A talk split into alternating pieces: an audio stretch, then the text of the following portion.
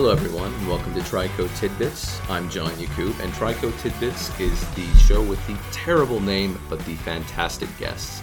I'm joined today by Christine Schachter, uh, Government Affairs Director for Tri Counties Association of Realtors. Now, Christine graduated from USC with a master's in public administration, and before that, studied political science, and that was at UC Davis. UC wow. Davis, of course. See, Google is just amazing. I you know. can find anything on there. Oh wait, wait and see what else I found. Oh. Okay, and uh, she also uh, so Christine, uh, you've headed many administration administrative elements of local governments like Long Beach, Redondo Beach, and uh, right now my understanding is you're using your your superpowers in service of homeowners on the local level. Is that right? Absolutely. I like that. Superpowers. World domination. That's what World we're domination. looking for. Okay, I'm gonna put a little danger mark next to your name here. Okay, and uh, so Christine, how are you doing today? Fantastic. And how about yourself? I'm doing great. I'm doing great because I'm interviewing you. And uh, now I did want to ask you some deep personal questions. Is that okay with you? Go ahead. Okay. So this question is a little serious. Christine, do you have any pets? I do.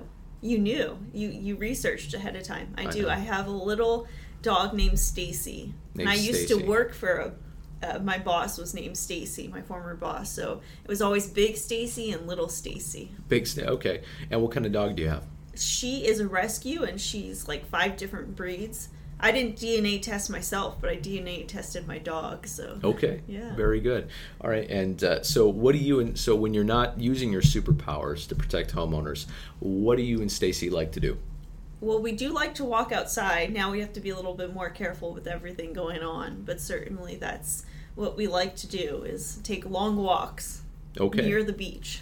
Long walks near the beach. Yeah, you can do that. It must be nice out there. It is.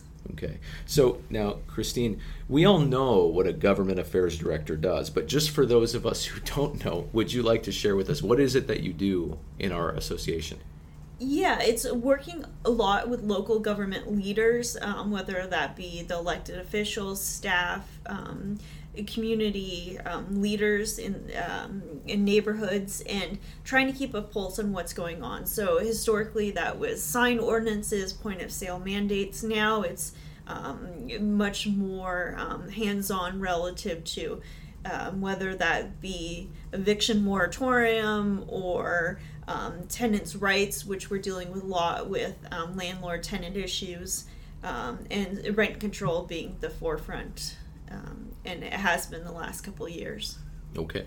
So, I mean, there's a lot to cover there. Yeah. But I do have another very serious question. This is kind of like a psychological question. It's how I gauge people. Okay. So, Christine, if you were forced to, would you rather fight one duck the size of a horse or 40 horses the size of ducks To fight them. Hmm. to fight them? Yeah, well, I you grew up have no riding choice. horses, so I'm going to go with the horse size. The horse sized duck. The horse size. Okay, you're brave. Ducks are mean. They are mean, Okay. but I think if you get them at the right time, you're you're going to be okay. Okay. All right, good. So I, I see you've got that fighter spirit. That's probably why you're good at what you do. So now, Christine, you've been involved, like we said, in multiple administrative administrations for cities in California. Uh, that's like Long Beach, Redondo Beach, I think, Gard- Gardena. Gardena, yeah. Gardena. So, what got you involved in local government? I was actually working at USC, um, involved with a program, the Executive Master of Leadership program, and had a lot of elected officials go through. Um, and and that's how I really became involved with local leaders, a lot of chiefs of police, um, and again, uh, state assembly people, along with uh, mayors and um, just council members, and had an interest in local government and how it impacts our day to day life. I'm a proud um, homeowner of 10 years, and so I value the importance of having roots in the community and what it means and where our tax dollars are going, and just having neighbors that you can um, enjoy and enjoy the neighborhood in which you live. Okay, so you're a homeowner, you have skin in the game. Oh, absolutely. Okay, good. And now, uh, so uh, level with me. Which has more drama in your experience? Is it state government or like local government? Oh, local government, and even more so, I've served on my HOA board. That's a complete nightmare. Oh, yeah? Okay. Anyone who has done that appreciates that. Uh, local government, because everyone thinks that their problems can be solved at the local level. They're not call- calling their congressman, or maybe they are, but for the most part, their trash isn't picked up, or someone's in the park disturbing their what they believe is their um, their recreation area. They're calling their local city council person or local city um, leader to try to resolve the issue. So everything you can think of really comes down to local level. People want access to local and want you to solve problems that sometimes aren't even um, local issues that are more federal or state related. Okay. Like my taxes are too high. Do something about this. Absolutely. Or you know, yeah, I pay too much in taxes. But the interesting thing is, you know, eh, people don't realize where their tax money is going. They call and they want to blame the local people, but yet you know, if your property taxes, for instance, if you're calling about that, only about 20% of that property tax actually goes to your local city. Mm. So 80% goes to the county, state, whatever it may be. And so when you call and say, I pay X amount in property tax, and what are you doing with my property values? And yet locally, you know, we're not getting the share of what we should be. Okay. So. All right. So uh, yeah, okay. So I'm going to put here wants more money. Wants more money. Everyone wants Under more going okay. to their front yard, right? Okay. Not not in my backyard, but in my front yard. It should. Yes. Be, yes. All right. Now, so kind of diving into like uh, to your specialty, uh, with COVID nineteen shutting things down, shutting down the economy, you know, shutting down a lot of our the social side of our lives.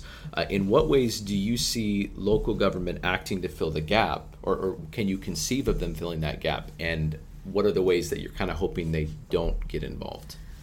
Well, I think the concern is the the reach of government and where we are currently, and you know, does that begin to pull back at all because of these restrictions that we have, rightfully so, because we are concerned about the public health and everybody's well being. Um, but now you're at a point where we've shut down the economy and we have, um, you know, businesses that may not start up. You have a lot of people that may not go back to work. A lot of businesses are afraid of lawsuits if they do open up. Um, business isn't going to be um, at the level it used to be. And so, at what point do you say, you know, government has now stepped in, but is government likely to step out of that role? And, and that's the big concern, right? Mm. What do we do moving forward, and how do we create a balance for everyone relative to individual liberties, but then also the public well being? And how do we balance that? Okay. So, and then once you, so this kind of sounds like once you take the cork out of the bottle, how do you put that back in there? Yeah. Okay. All right, and so we so we've just talked about the ways that the local government can step in, or maybe should not. But you know, what are the ways that our local, like organized realtors or associations, what are they doing uh, on the local level or on the state level to help get this economy back up and running?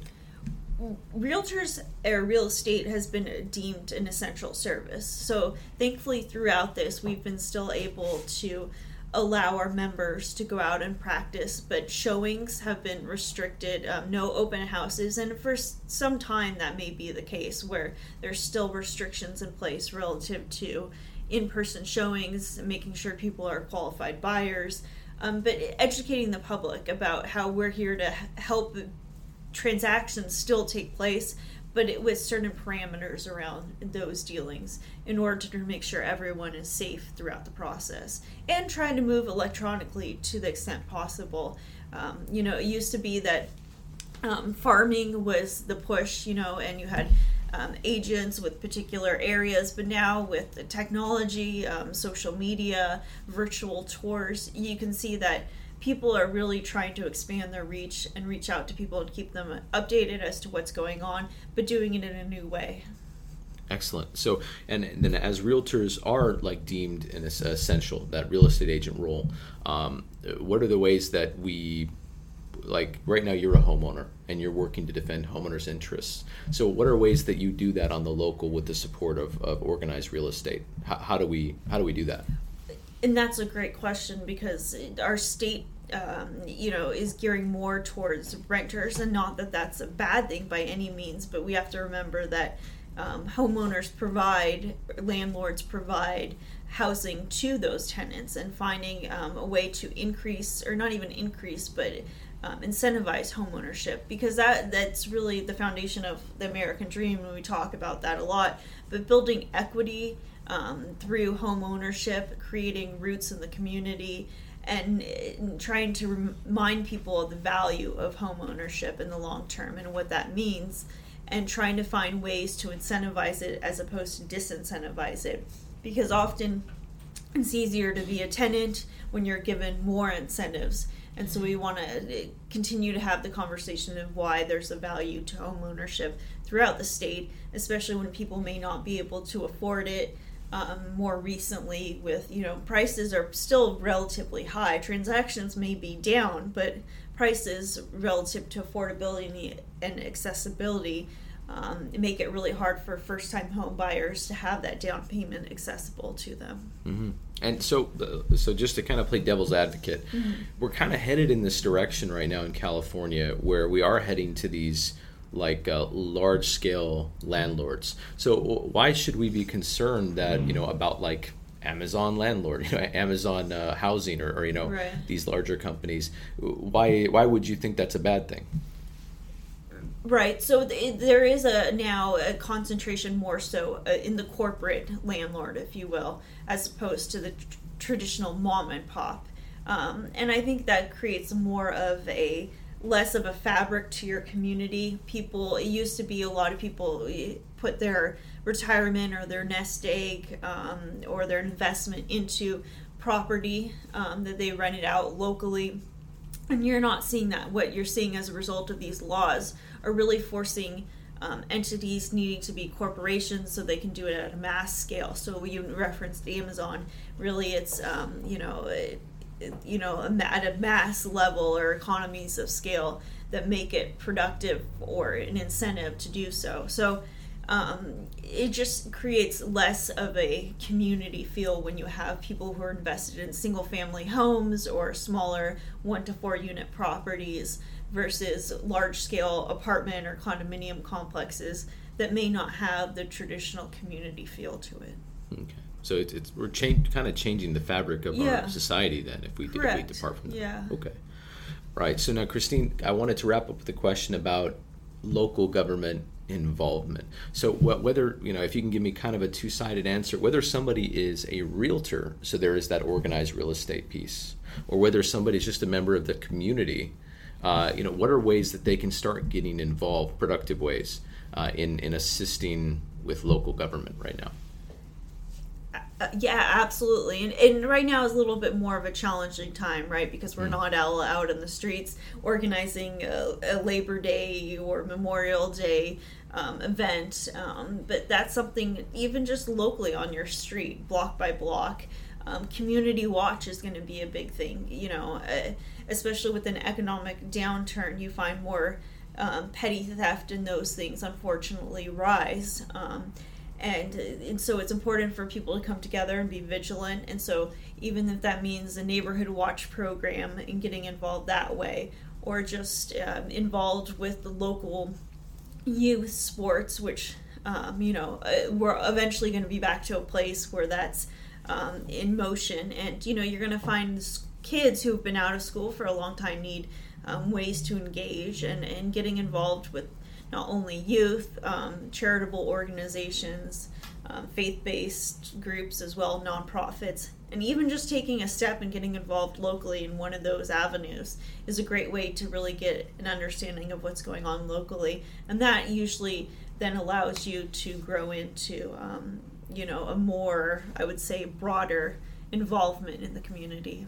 Okay, step local up. government. Just step up. We need step. more people getting involved. It usually is the ten percent doing the ninety percent of the work. Unfortunately, as mm. we well know, so we just need more people. And I think uh, that's the one silver lining out of um, this whole experience with the COVID is is that we've had people who've really stepped up and and wanted to be neighbors and wanted to do the right thing by each other. Mm. Yeah, I think I once made the mistake of actually complaining about something local politics to you, and your response was like, "Well, okay, when are you going to run for office then?" Yeah, and that was uh, so. We look forward to it. Uh oh. Okay. Well, uh, thank you so much uh, for being here, Christine. Now, I do have this tradition that I like to spring on people when they're on the show, and that's to sign off Uh, I would like you to do this, to do a dramatic reading of this quote that I have right now on my iPad. All right. Okay. This is a quote from Ellen DeGeneres. And if you want to give it your best dramatic reading to sign us off, I would appreciate it. All right. So there's the quote. You can take a look at it. Prepare your your your Best skill set here.